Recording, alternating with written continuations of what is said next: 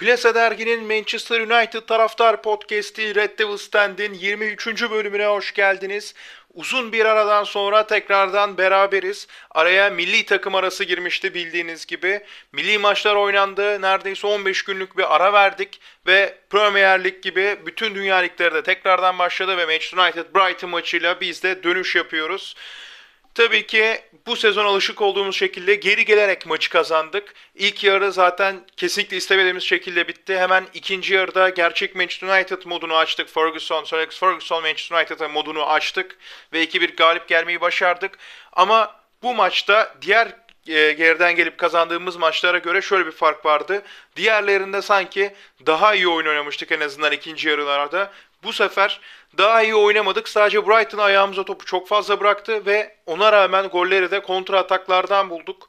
Yani tam olarak Manchester United istediğini sahaya yansıtamadı kazanmış olmasına rağmen. Fakat bu hafta kazanmak çok önemliydi. Çünkü Leicester City bizim maçtan önce Manchester City'ye karşı oynadı ve yani o maçta puan kaybı yaşadılar. Önceki gün oynanmıştı maç. Leicester City ile şu anda puan farkı zaten 4'e çıkmış durumda. Tabii puan tablosundan da bölümün sonunda detaylı olarak bakacağız. Bahsedeceğim ondan da. Fakat şunu söylemek gerekiyor. Şu anda Manchester United ikincilik yolunda önemli bir avantaj elde etmiş durumda. Özellikle önümüzdeki haftada Tottenham'la oynayacağımızı düşünürsek Leicester City ile aradaki puan farkını 4'e çıkarmamız kritik ki Leicester City de az buz rakip değil West Ham'la oynuyor. Sonuçta West Ham ve Tottenham aynı puanda şu anda puan tablosunda. O yüzden her an her şey değişebilir. Yani bu şu anki açtığımız Leicester'la puan farkı tekrar kapanabilir. Her an her şey olabilir.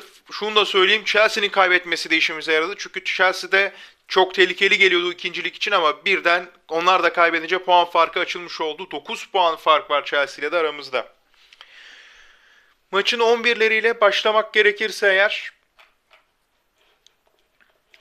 Manchester United tabii ki her zamanki formasyonla sahaya çıktı. 4-2-3-1. Kalede Henderson, defansta Aaron Van Bissaka, Lindelöf, Harry Maguire ve Luke Shaw. Orta sahada Fred Pogba ikilisini gördük. Kanatlarda Marcus Rashford ve Mason Greenwood. Forvet arkası Bruno Fernandes, ileri uçta Edinson Cavani. Yedeklerde Lee Grant, Daniel James, Nemanja Matic, Scott McTominay, Diallo, Tuanzebe, Williams, David De Gea ve tabii ki de Bench'in vazgeçilmez ismi Donny van de Beek vardı. Brighton'ın 11'lerine bakarsak kalede Robert Sanchez, defans Veltman, Dunk, White, Moder, orta saha Bissouma, Lallana, Gross, Trossard, ileri uçta Verbeek ve Mopay vardı. Brighton'da yedekler Alzate, Caicedo, Izquierdo, Gianbaş, Karbovnik, McAllister, Proper, Steele ve Zekiri. Graham Potter'ın 11'de ve yedekleri de bu şekildeydi. Hemen Manchester United'ın 11'ini değerlendirmeye başlarsak önce şunu söyleyelim. Anthony Martial milli takım arasında milli maçta sakatlandığı için yoktu. Bunu biliyorduk fakat bu yeni bir haber oldu bizim için. Sezonunu da kapattı. Yani bu sezon artık çok yüksek ihtimalle Anthony Martial'i sahalarda göremeyeceğiz. Keza ben Anthony Martial'in gönderilmesini istiyordum. O yüzden çok da benim için önemli değil. Yani tabii ki sakatlanmasına üzüldüm o ayrı konu ama hani olmaması da bence Manchester United'ın hanesine eksi yazmaz diye düşünüyorum. Çünkü Edinson Cavani'nin verdiği performanstan artı bir performans göstermedi bu sezonda şu ana kadar. Zaten yedeklerde de aslında oynamayı bekleyen, forma şansı bekleyen bir sürü geç var Diallo gibi. Rashford'u ya da Greenwood'u gerektiğinde santrafor çekip Diallo'yu da kanada koyup en kötü ihtimalle Daniel James'i koyup başlayabiliriz. Yani bir rotasyon sıkıntısı yaşayacağımızı zannetmiyorum. Sezonun kalan bölümünde en azından.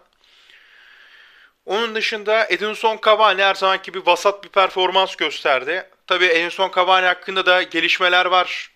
Ee, sezon sonu kalacak mı gidecek mi? Sanırım Manchester United kalmasını istediğini iletmiş Edinson Cavani. Edinson Cavani'nin karar vermesini bekliyoruz. Yani şu bana saçma geldi açıkçası. Yani kalmasını istemelerini geçiyorum. Yani Edinson Cavani gidip diyor ki biz senin kalmanı istiyoruz kararı sen ver demek saçma ya. Sonuçta Manchester United burası yani. Yani oyuncu kim olursa olsun Manchester United gibi bir kulübün bir oyuncuya sana bağlı diye işi bırakması bence çok komik yani. Çünkü dünyanın en zengin, dünyanın en başarılı, yani dünyanın en fazla taraftara sahip 3-4 kulübünden birisi Manchester United. Bu kadar büyük bir camianın gidip bir tane oyuncuya böyle bir şey yapması bence komik, küçük düşürücü. Ben açıkçası bir Manchester United taraftarı olarak utandım bu durumdan. Yani diyecek bir şey bulamadım hatta. Yani tabii ki şey yanlış bence. Edinson Cavani kalsın yanlış. Çünkü tamam çok yetenekli ve tecrübeli bir oyuncu. Bunda zaten şüphe yok. Fakat Edinson Cavani şu anda Manchester United gibi bir takıma bizim seviyemizde en azından şampiyonlu olmasa bile üst sıralara oynayan bir takımın formasını terletecek konumda değil şu anda Edinson Cavani. Yani bunu gördük bu sezonda. Tamam çevirdiği maçlar oldu mu oldu. 3 puan aldığı maç oldu mu oldu. Ama bunlar bir maçta iki maçta sınırlı kaldı. Yani 38 maçlık bir sezonda bir maçı bana alacak diye ben Edinson Cavani'yi ne oynatmak isterim yönetimin yerinde olsam ne de taraftar olarak izlemek isterim. O yüzden Edinson Cavani'nin kalmasının yanlış bir tercih olacağını düşünüyorum. Umarız Edinson Cavani ben kalmak istemiyorum der. Yoksa boşu boşuna bir oyuncuyu daha besleyip aynı zamanda Falcao'da olduğu gibi besleyip ondan sonra göndermek durumunda kalacağız. Onun dışında tabii biraz maçtan bağımsız bahsetmişim gibi oldu Edinson Cavani ama maçında da zaten bir şey yapmadığını herkes gördü. Diğer oyunculara bakarsak Pogba sonunda döndü tamamen 11 başladı. Çok sevindirici bir haber. Pogba hani fena bir performans da göstermedi fakat sakatlıktan önce oynadığı pozisyonda oynayıp o şekilde geri dönmesini bekliyordum sahalara. Öyle olmaması beni şaşırttı. Özellikle Martial'da yokken tam onun rotasyonu açıldı diye düşündüm. Hani aslında Greenwood da oynadı. O konuda da çok sıkıntı değil yani. Greenwood'un oynaması da sıkıntı değildi. Fakat dediğim gibi Pogba'yı kanatta bekledim. McTominay'ı 11'de bekledim. Çünkü hem McTominay Fred ikilisini ilk defa bozdu sezon başından beri yanılmıyorsam Soskayer. Hem de Pogba'yı daha iyi olduğu pozisyonda oynatmamış oldu. Yani tabii bu demek değil ki dün kötü oynadı yani kötü oynadı demek istemiyorum tabii ki Pogba yani fena bir performans göstermedi ama sonuçta kanatta izlemeyi tekrardan isterdim çünkü sanki kanatta oynuyorken Pogba kendini daha fazla özgür hissediyormuş gibi daha rahat hissediyor ve Bruno Fernandes'e de kanattayken daha rahat anlaştığını gördüm ben en azından izlediğim maçlarda. Ha şundan bahsedeyim bir de mesela oyundan çıktığında Marcus Rashford muhtemelen sakatlığından dolayı çıktı bu arada. Oyundan çıktığında dedim ki herhalde şey yapacak. McTominay'i sokacak. Pogba'yı kanada çekecek diye düşündüm. Onu da yapmadı. Direkt Rashford'ı çıkartıp Daniel James'i aldı. Ki Daniel James de son zamanların kötü performans gösteren oyunculardan birisi. Ama tabii bildiğiniz üzere Soskayer çok kolay kolay vazgeçmiyor bazı oyuncularda. Bazı oyuncularda da çok kolay vazgeçiyor. Örneğin Alex Telles de çok kolay vazgeçti. Van de Beek'te de çok kolay vazgeçti. Mesela Alex Telles yoktu yedek kulübesinde. Milli takımdan e, döndüğü için yani geç döndüğü için olabilir diye düşünüyorum bu. Hani herhangi bir sakatlık haberi yok çünkü. Ama Alex Telles'ten bağımsız Van de Beek'ten de bahsedebiliriz. Çok kolay vazgeçtiği hatta hiç inanmadığı oyuncu diyebiliriz Van de Beek için. Onun dışında baktığımızda Fred sahanın en iyi performans gösteren 2-3 isminden belki de en iyi performans gösteren ismiydi belki de. Yani gerçekten e, kendi görevlerini yapması gerekenleri olması gerektiği gibi yaptı. Üstüne de hani ekstra şeyler yaparken de hatasız yapmayı başardı. O yüzden Fred'in bu sezonki gelişimi yani sadece Premier League olarak değil de Manchester United açısından bakarsak sadece sezonun en fazla gelişim gösteren oyuncusu diyebiliriz bence Fred için. Yani sadece Fred de değil aslında McTominay da büyük gelişim gösterdi. Düşününce Luke Shaw da çok büyük gelişim gösterdi ama bence en önemlisi Fred'ti. Çünkü hem normalde ön libero pozisyonu için fiziği yeterli değil Fred'in ama o alanda gerçekten fiziği yeterli oyuncular kadar performans çıkardı en azından bu sezon. Bruno Fernandes, Bruno Fernandes tabi her zaman gibi bu maçı da direkt gole katkı yapmadan geçmedi. Yani ya her maçta bir gol atıyor, yapıyor. Bir şekilde katkısı oluyor. Bu maçta da bunu başardı. Ee, Rashford'un attığı golle çok güzel getirdi. Tabii bunda maçın önemli anlarından bahsederken konuşacağız. Onun dışında defansta yine her zaman gibi çok fazla eksikler verdik. Yani bu dörtlü hiç değişmedi sezon başından beri. Sezon başından beri yani sezonun çok büyük bir bölümünde Van Bissaka, Lindelöf, Megar ve Lukşov dörtlüsünü izledik. Zaman zaman De Gea, Henderson değişikliği oldu ki bundan sonra da Henderson kolay kolay kaleyi De Gea'ya bırakmayacak. Öyle gözüküyor. Sezon sonunda da De Gea ile de yollar ayrılabilir. Yani gözüken tablo bu şekilde. Bakalım neler olacak. Yani bu e, savunmadaki hataları demek ki bu oyuncularla çözemiyoruz. Çünkü sezon başından beri kapanan savunmalara karşı büyük bir problem var bu takımın. Yerleşik savunmalara karşı büyük bir problem var ki şunu da söyleyeyim. Normalde Brighton karşısındaki Manchester United gibi altı büyük takımdan birisi olsa da bir gol atıp yani özellikle erken dakikalarda bir gol atıp sonra geriye çekilecek bir takım değil. Her ne kadar o kalitede olmasa da o mücadeleyi her zaman gösteren bir takım. Hatta bu yüzden de bazı futbol severlerin saygısını kazanmış bir takım Brighton. Özellikle Graham Potter için diyebilirim bunu. Fakat e, bu alanda hani yerleşik savunmalara karşı o kadar kötüyüz ki bu sezon Brighton bile tercih etti. Kendi oyun sisteminden, kendi oyun disiplininden şaşarak gitti Manchester United'a karşı bu şekilde oynamayı tercih etti. Bu gösteriyor ki hakikaten bu alanda bu savunma oyuncularıyla çözemeyeceğimiz bir problem var. Yani mutlaka bu dörtlüden en az ikisinin değişmesi lazım ki bence bu ikili şu anda Maguire ve Lindelof. Ben önceden Shaw ve Maguire diye düşünüyordum. Fakat Shaw gerçekten büyük bir gelişim kaydetti. Ki Lindelof'u ben yine yedekte izlemek isterim. Çünkü yedek performansı bence gayet iyi Lindelof'un. Sadece her maç 11 oynayacak kadar e, bir kapasitesi yok, kalitesi yok Lindelof'un. Ama Maguire'ı ben kesinlikle yedek olarak da 11 olarak da hiçbir şekilde istemiyorum bu takımda. Hani yararı da var ama yararından çok zararı var. Yani bir gol attırıyorsa 5 gol yedirttiriyor bir sezonda. O yüzden de hani isterse 5 gol attırıyorsun. 5 gol yedirttikten sonra o 5 gol atmasının da hiçbir faydası, katkısı yok takıma. Özellikle takım kaptanıyken bunun olması daha da üzücü, sinir bozucu daha doğrusu. O yüzden Maguire yani Lindelof'u da geçtim. Maguire'in kesinlikle olmaması lazım. Fakat yakın zamanda çok fazla paralar harcandığı için de muhtemelen Maguire'dan da vazgeçilmeyecek. En iyi ihtimalle Lindelof'tan vazgeçilen tek oyuncu Lindelof olacak muhtemelen sezon sonunda eğer bir hamle yapılırsa defansa. Gözüken o. Kalede zaten Dean Henderson muhtemelen DH'ye giderse o az kalecimiz olacak. Alınırsa yedek alınır. Yani ya da en fazla bazı maçlarda işte onu zorlayabilecek seviyede bir kaleci alınır. Ha, tabii duruma göre Deya ile de devam edebilir. Sadece Deya'nın gitmesini bekleyen sayısı çok fazla olduğu için bu ihtimali değerlendirdim.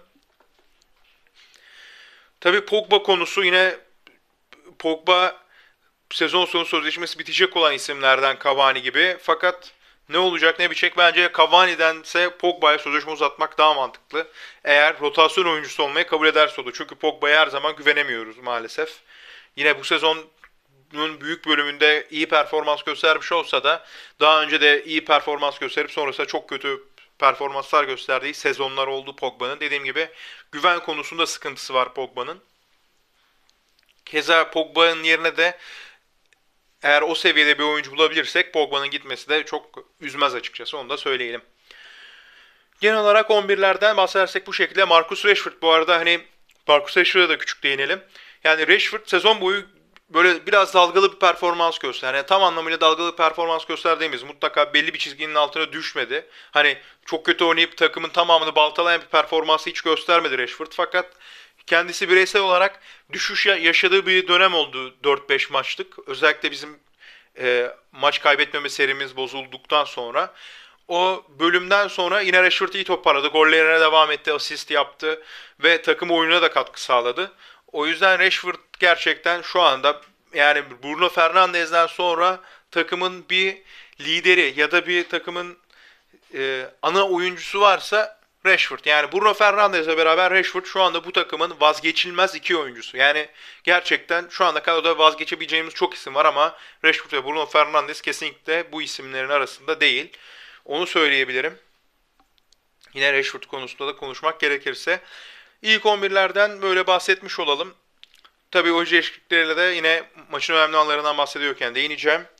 Maçın önemli anlarıyla başlayalım hatta şimdi.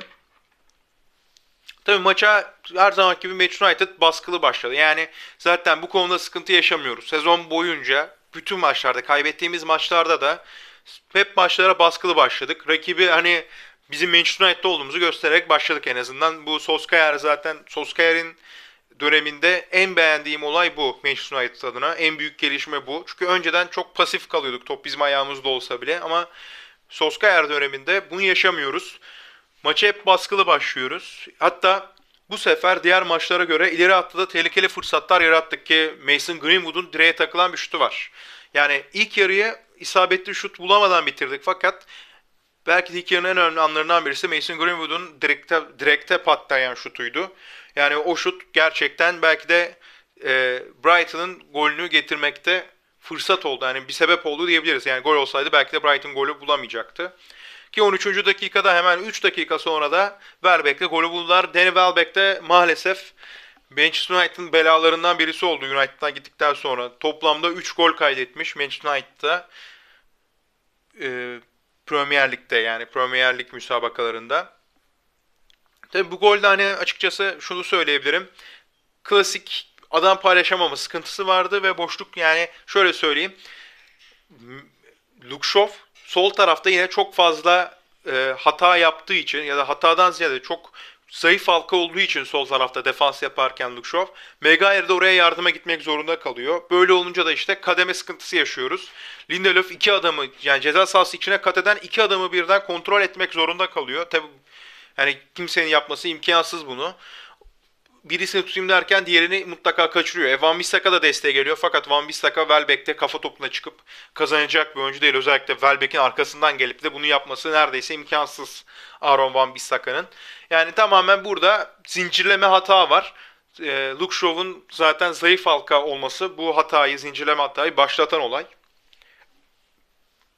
Yani tamamen defansın büyük bölümüne özellikle Luke Shaw ve Megaya ikilisine yazan bir hata. Yani şimdi şöyle bir durum var. Tabii ki Lukşov hata yaptığında Megair arkadaşın hatasını ya da e, zayıflığını telafi etmekle mükellef tabii ki. Burada kimse gidip böyle yap diye eleştiremez. Fakat Megair akılcı davranmıyor. Yani şunu ön sezemiyor. Oraya gittiğinde birisi orta açarsa ceza sahasına girmiş bir adam var. Ona fırsat verebilirsin. Megair bunu düşünemiyor. Gerçekten hiç akılcı oynamıyor. Hiç akıllı bir oyuncu değil yani. Stoperliğini geçtim. Genel olarak akıllı bir futbolcu değil. Ki bana göre de hani benim futbol anlayışıma göre de akıllı futbolcuların kaptan olması lazım. Sadece motive eden oyuncuların ya da ayaklı yani arkadaşlarını ayakta dik tutan, motive eden oyuncular değil sadece. Bence akıllı oyuncuların kaptan olması daha mantıklı geliyor bana. O yüzden Megair'in burada bu şekilde davranmış olması özellikle sadece burada değil yani. Manchester United'ın bu sezon yediği çoğu golün hepsinde böyle davranmış olması Megair'in büyük bir eksi Manchester United adına yine Megair adına. Bunu muhtemelen hiç düzeltmeye, düzeltemeyeceğimiz hatalardan birisi yani. Onun dışında golden sonra tamamen oyundan düşmeye başladık. Yani hem oyuna olan hakimiyetimiz düştü. Brighton bir an sanki oyunu ele geçiriyormuş gibi oldu. Ve pozisyon da üretemedik açıkçası. Yani oyun hakimiyetimiz gitti diyemem belki ama tamamen pasifleştik. Golden önce dediğim gibi Mason Greenwood'da mesela direkte patlayan şutumuz var ki direkte patlayan şutumuz olmasa bile gayet etkiliydik. Ama ona rağmen e, devam ettiremedik. Golden sonra bir moral sıkıntısı yaşadı tak, e, oyuncular takım olarak. Ve işin kötü yanı defansta da çok fazla pa- pas hatası yapmaya başladık. Yani defans bir anda Brighton'ın hızlı oyuncularına karşı ve e, boşlukları iyi değerlendiren oyuncularına karşı çok tehlikeli fırsatlar yakaladı. Bu sayede de Manchester United çok fazla pas hatası yapmak zorunda kaldı yani. Klasik Manchester United defansının yaptığı hatalardan bahsediyoruz şu an maç önemlerine başladığımızdan beri fark ettiyseniz. Ve tabii ki yine değinmeler olmayacak bir şey. Manchester United savunmasının e, kapanık savunmalara karşı yani yerleşik savunmaya karşı tıkanıklığı. Yani bir çözüm üretemiyoruz. Sezon başına ya ki Bruno Fernandes gibi dünyanın en iyi oyun kuruculardan kurucularından birisi şu anda güncel olarak dünyanın en iyi oyun kurucularından birisine sahibiz. Bruno Fernandes gibi ki arkasında zamanının en iyi oyun kurucularından birisi olan Pogba var. Aynı zamanda çok iyi takım oyunu oynayan bir Pogba var. Uyum sağlıyor, ayak uyduruyor bütün olaylara. Ona rağmen bu e, kapanmış savunmalara karşı çözemiyoruz. Bir türlü bunu başaramadık bu sezon bugüne kadar. Umarız bir şekilde çözer. Hani belki bazı maçlar oldu kapanık savunmalara gol attığımız. Bu maçta da oldu ama bu maçta da mesela kontra atakta atabildik yani. Brighton'ı ileride yakaladığımız nadir anları iyi değerlendirdik. Bu şekilde bulduk. Yoksa yine yakalayamasaydık az adamla Brighton'ı geride yine gol bulabileceğimizi ben zannetmiyorum. Çünkü parlak bir oyunda göstermedik maçın genelinde. İlk yarıda bu şekilde sonuçlandı. 1-0 geride kapattık. Zaten devre arasında sosyal medyada biraz gezdiyseniz Manchester United taraftar hesaplarına falan baktıysanız eğer hemen şunu görmüşsünüzdür. İkinci yarı Manchester United yani ikinci yarı takımı falan gibi böyle bir takım mimler paylaşıldı. Hem forumlarda hem Twitter'da olsun. Yani harbiden öyle artık Manchester United taraftarları üzülmüyor ilk yarıyı geride kapattığında. Özellikle sadece geride kapattığında değil kötü bir oyun sergilediğinde de üzülmüyor. Çünkü ikinci yarıda bir şekilde takımın geri döneceğini biliyoruz. Yani çünkü alıştık. Tamam yine %100 güvenmiyoruz. Kesin geri döneceğiz diyemiyoruz belki ama sonuçta e, en azından yani mücadele edeceğini takımı bunu biliyoruz. Bu güzel bir şey yine. Olumlu bir şey. Eğer olumlu bir şey söylemek gerekiyorsa yani söyleyebileceğimiz en olumlu şey bu şu anda maça dair. 55. dakikada e, zaten yani şöyle söyleyeyim. Artık ikinci yarının başından itibaren tamamen topu bizim ayağımıza bıraktı Brighton. Yani Brighton'da Manchester United'ın hatalarını artık yani bütün sezon genelindeki kronik hatalarını değerlendirmek, Manchester United'ın zafiyetinden faydalanmak istedi doğal olarak. Tabii ki e, onlara hata yaptırmayı başardık. Yaptırdığımız hata da şuydu. Onları geride az adamla yakalamak. 62. dakikada Bruno Fernandes muazzam taşıdı topu. Muazzam getirdi ve Rashford'un önünde de çok iyi bıraktı. Yani Rashford'un orada tek topu, tek vuruşluk yani o şansı verdi. Yani gelişine o plasayı bırakma şansını verdi. Öyle bıraktı. Çok güzel bıraktı Bruno Fernandes ve Marcus Rashford da tabii ki en iyi yaptığı şeyi ayak içini bıraktı. Uzak köşeye doğru golü de bulmuş olduk. 1-1'e geldi. Tabii Brighton'ın burada dengesi yakalamasak dediğim gibi bizim bu şekilde bir gol bulmamız imkansızdı.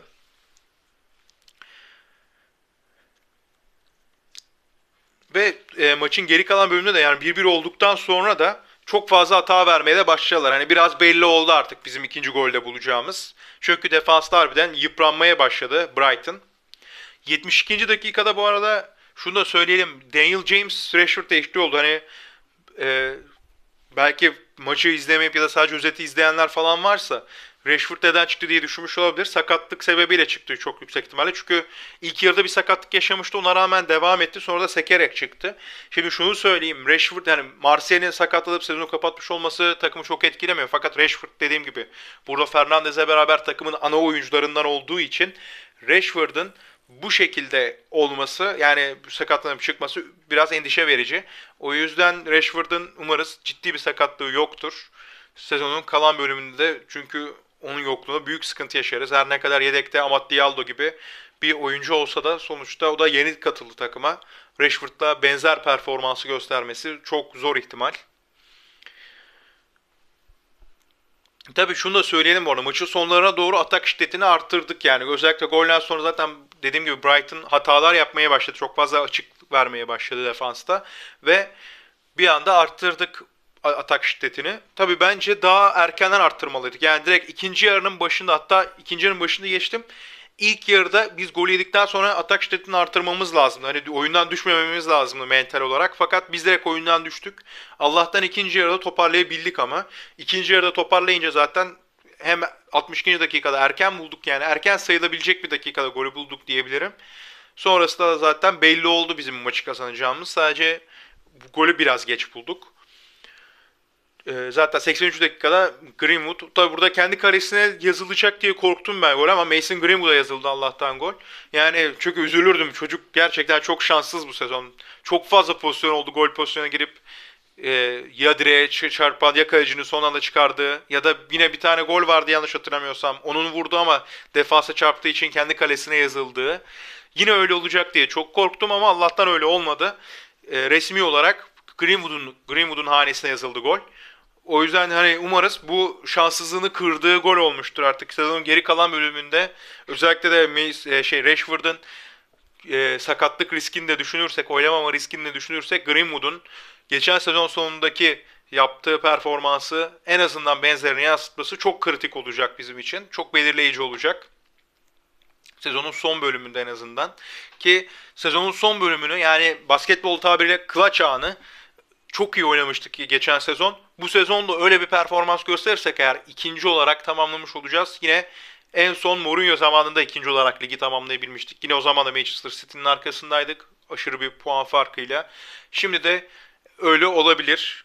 Yani tabii ki üzücü şampiyon olamıyor ama şu an bu oyunla bu kadroyla şampiyon olmamız da boy ölçüşmemiz de hem Liverpool hem City ile zor.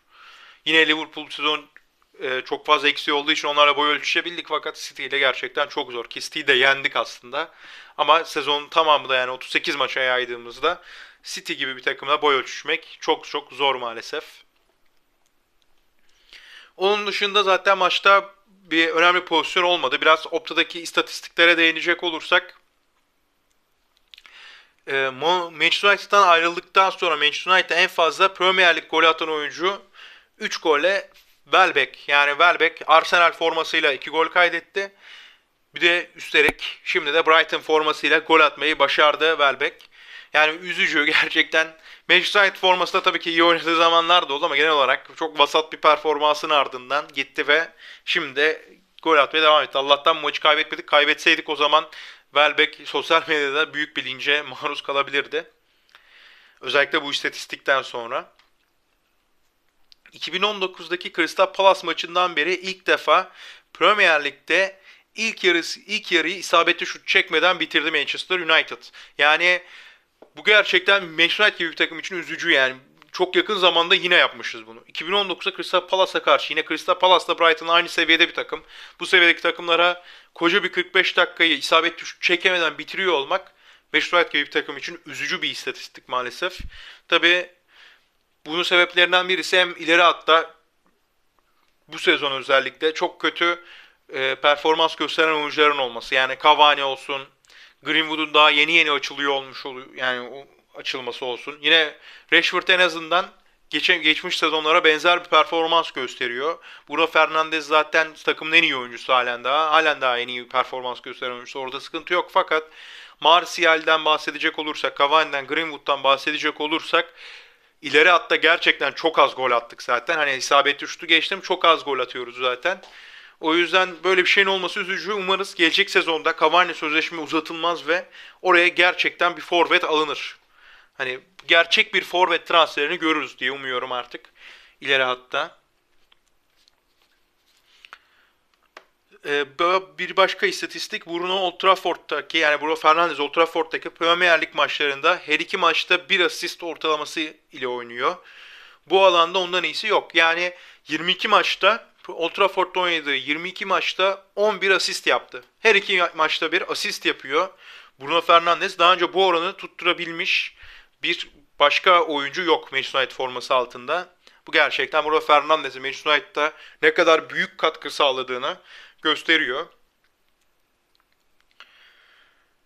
Mason Greenwood'dan başka e, genç yaşta ondan daha fazla gol atan iki oyuncu var sadece. Birisi Wayne Rooney, diğeri de zaten Marcus Rashford. Wayne Rooney, Mason Greenwood'un yaşındayken 15 tane gol atabilmiş. Marcus Rashford da 13 gol atabilmiş. Mason Greenwood da 12 gol kaydetmeyi başardı şu ana kadar. Yani Mason Greenwood gerçekten hani gelecek adına ondan beklentilerimizin boşa olmadığını, hani umarız boşa çıkarmaz zaten de ama şu anda en azından boşa bir beklentimizin olmadığını göstermiş oluyor. Mason Greenwood bu istatistikle beraber. Evet, Opta istatistikleri de böyleydi.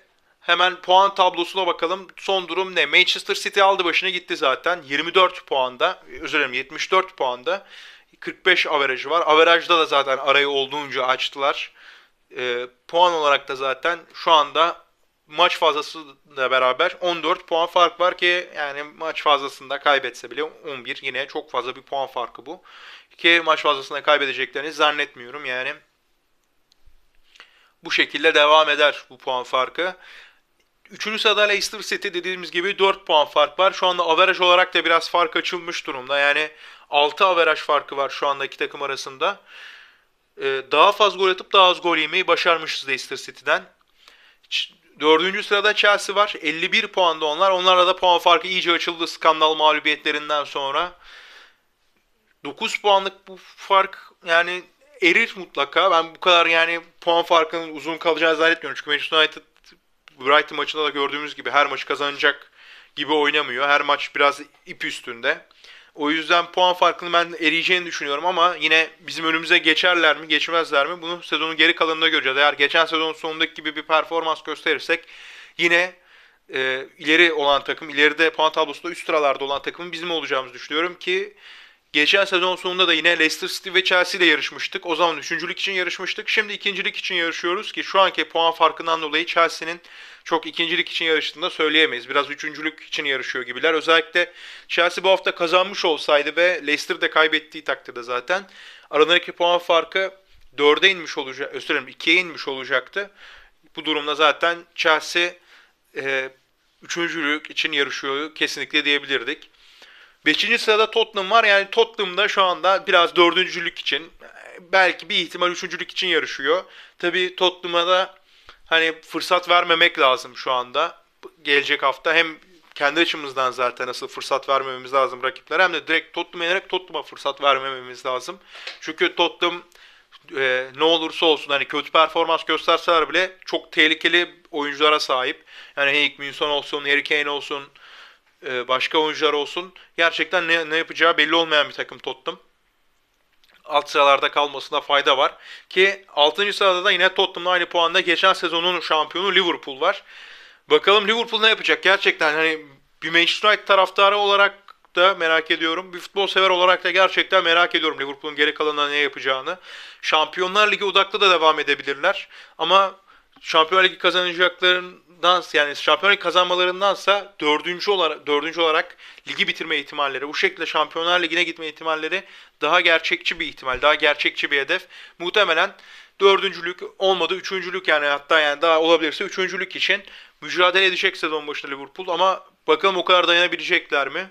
Bunu da göreceğiz. Yine Liverpool'da aynı puanda West Ham United var. 49 puanda onlarda. Tabi hani dedik bu takımlar dördüncülük için yarışıyor falan dedik ama yine üçüncülük yarışına girebilme ihtimalleri bence zor bu takımların. Çünkü çok fazla aynı puanda olan takım var. Benzer puanda olan takım var. Özellikle Chelsea'de maç kaybedince Tottenham, Liverpool ve West Ham'ın puanları neredeyse eşitlenmiş kadar oldu. Aralarında 2 puan fark var Chelsea ile. Yani tam bir dördüncülük yarışı başladı diyebiliriz. Leicester e, bizim mağlubiyetimizi bekleyip kendileri de aynı hafta galibiyet alıp ikincilik yarışta tekrardan dahil olmak isteyecektir ama umarız onları dahil etmeyiz. Rahat bir şekilde ikinci bitiririz. Yine en son ikinci olduğumuz sezondaki gibi. Eğer gelecek haftaki fikstüre bakarsak yine 11 Nisan'da bir dahaki maçımız. Aynı gün tabi West Ham United'da oynayacak Leicester City deplasmanda. Biz de Tottenham deplasmanında olacağız. İki takım da Londra'ya gidecek. Aynı gün arka arkaya Londra'da ikincilik için iki önemli maç olacak. Bakalım bu maçlardan hangi taraf daha karlı çıkacak? Yani hangi takım kazanırsa kazansın puan tablosunda büyük bir avantaj yakalamış olacak kendi adına. Ama umarız en avantaj çıkan takım biz oluruz.